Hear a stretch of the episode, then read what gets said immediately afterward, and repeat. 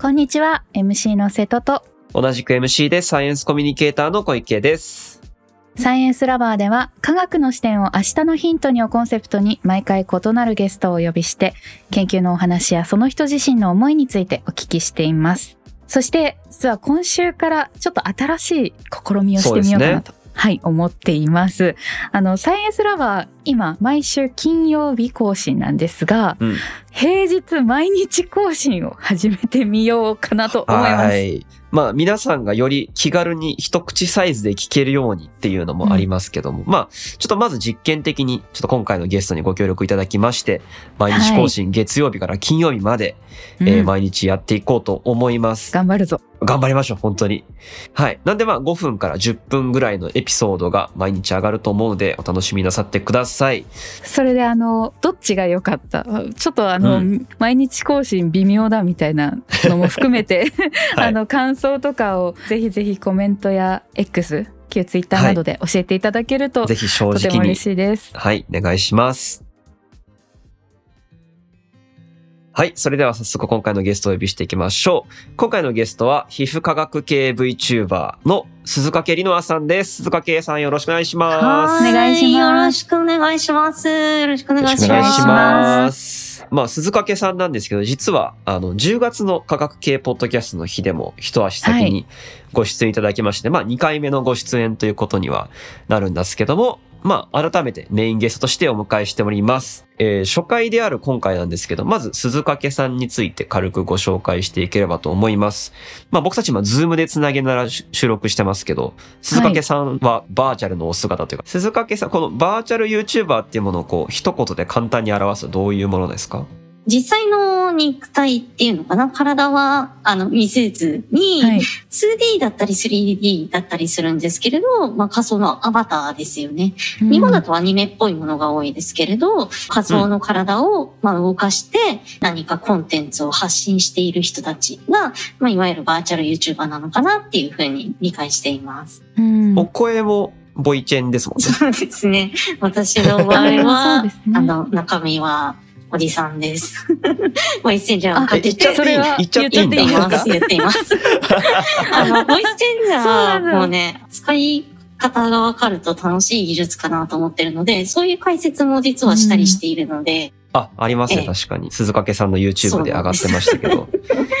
まあ、そんな鈴掛さんなんですけども、まあ、現実世界というか、魂に当たる存在なんですけど、あの、皮膚科学の研究者として大学やメーカーで研究をしてらっしゃるということで、まあ、肌のプロとしての YouTuber というか、まあ、そういう形にもなっております。はい。はい、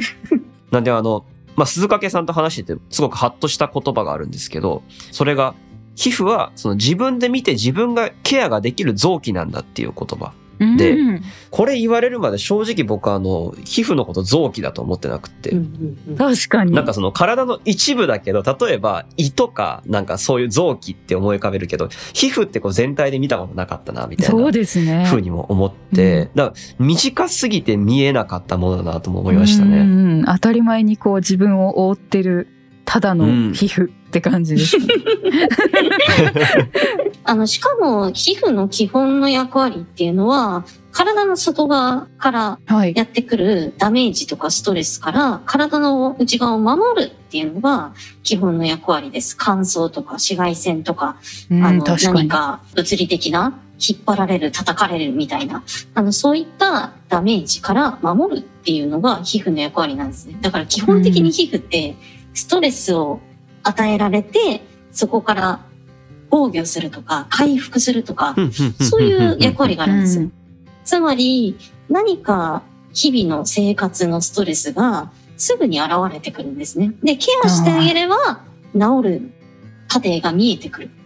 っていんう意味で、なんか日々日々の体のステータスの変化っていうのが見えてくるし、自分がどれぐらい気を使ってるかっていうのが、うんあの、目に見える体の臓器として、やすごい意味があると。、そう、すごい、なんていうか、ある意味すごくサイエンスというか、はい仮説検証のプロセスを自分の体で回せるじゃないですか。うん確かにしかもその結果がね見えてるずっとみたいなそう良くなったら嬉しいし、うんなんかすごい、一番身近っていうか身だけど、そうですね。すごい科学ができる部位なんじゃないかなって思いますね。そうですね。なんかしかも、あの、社会的な意味が人間という生き物の中では結構強いんですよね、皮膚って。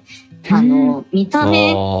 がその人の印象に影響を与える、あの、うん。まあ、バーチャルの場合の含めてだと思うんですけれど、ーまあ確かに。なので、やっぱり美しくありたいっていう、誰かから教えられたわけでもなく、そういった欲求を持つじゃないですか。